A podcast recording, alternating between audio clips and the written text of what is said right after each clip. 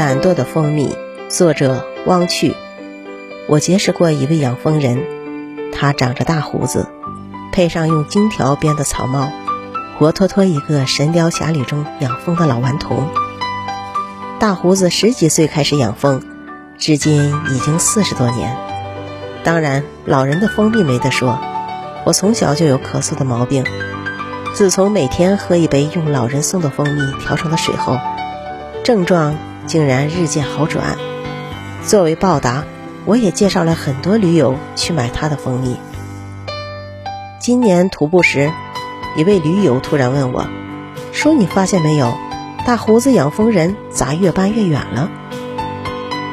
当地上万亩种植基地种的都是槐米树，每到槐米开花的季节，养蜂人都会围着种植基地搭建帐篷。军绿色的帐篷，黑色的蜂箱，嗡嗡响的蜂群，形成一道独特的风景。大胡子的帐篷距离基地越来越远，难道他是要远离喧嚣，遗世独立吗？再次见到大胡子的时候，他正从蜂箱中取蜜，帐篷安放在几棵银杏树旁。奇怪的是，虽然距离大家更远了，但是他的蜂蜜销量。却比原来多了好几倍。我和他开玩笑说：“大胡子，你越来越有仙风道骨了，都不愿意和大家在一起了，炼制啥好蜂蜜呢？”